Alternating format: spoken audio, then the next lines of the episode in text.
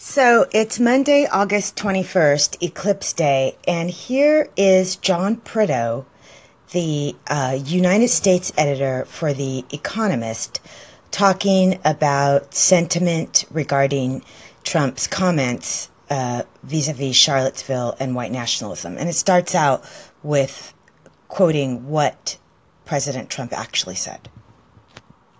Alexa, resume. And those who cause violence in its name are criminals and thugs, including the KKK, neo Nazis, white supremacists. So, you know, isn't this something he can recover from?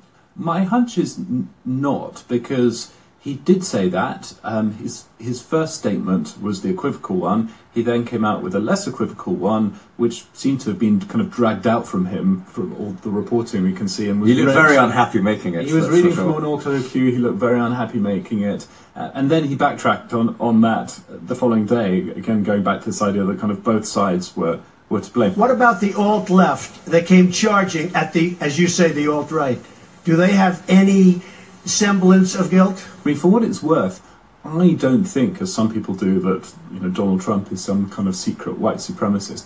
I think it's more that uh, he can't really bear to condemn anybody who supports him, if that makes sense. You know, the way he looks at the world is people who support me, great. People who oppose me, terrible. And there's no other kind of moral filter applied. And of course, even if we come to the conclusion that Donald Trump himself is not a white supremacist, he's certainly given them quite a lot of ammunition by some of his hires. I'm thinking. Alexa, pause. So, Donald Trump spent eight years claiming that Barack Obama was not actually born in Hawaii, but instead was born in some Muslim country, and that his birth certificate was fake and that he knew it, seeing as how Barack Obama couldn't factually claim to remember his own birth, but that somehow he knew his birth certificate was faked. Uh, Donald Trump, even after the Central Park Five were exonerated by the courts, never apologized for calling for the death penalty and calling them animals. Donald Trump, as a real estate developer, he and his father were both brought to court by municipalities for illegal rental practices against people of color. But John Prideaux and the uh, host of the Economist podcast can sit up there and say with such a high degree of certainty that they don't think that Donald Trump is actually a white supremacist.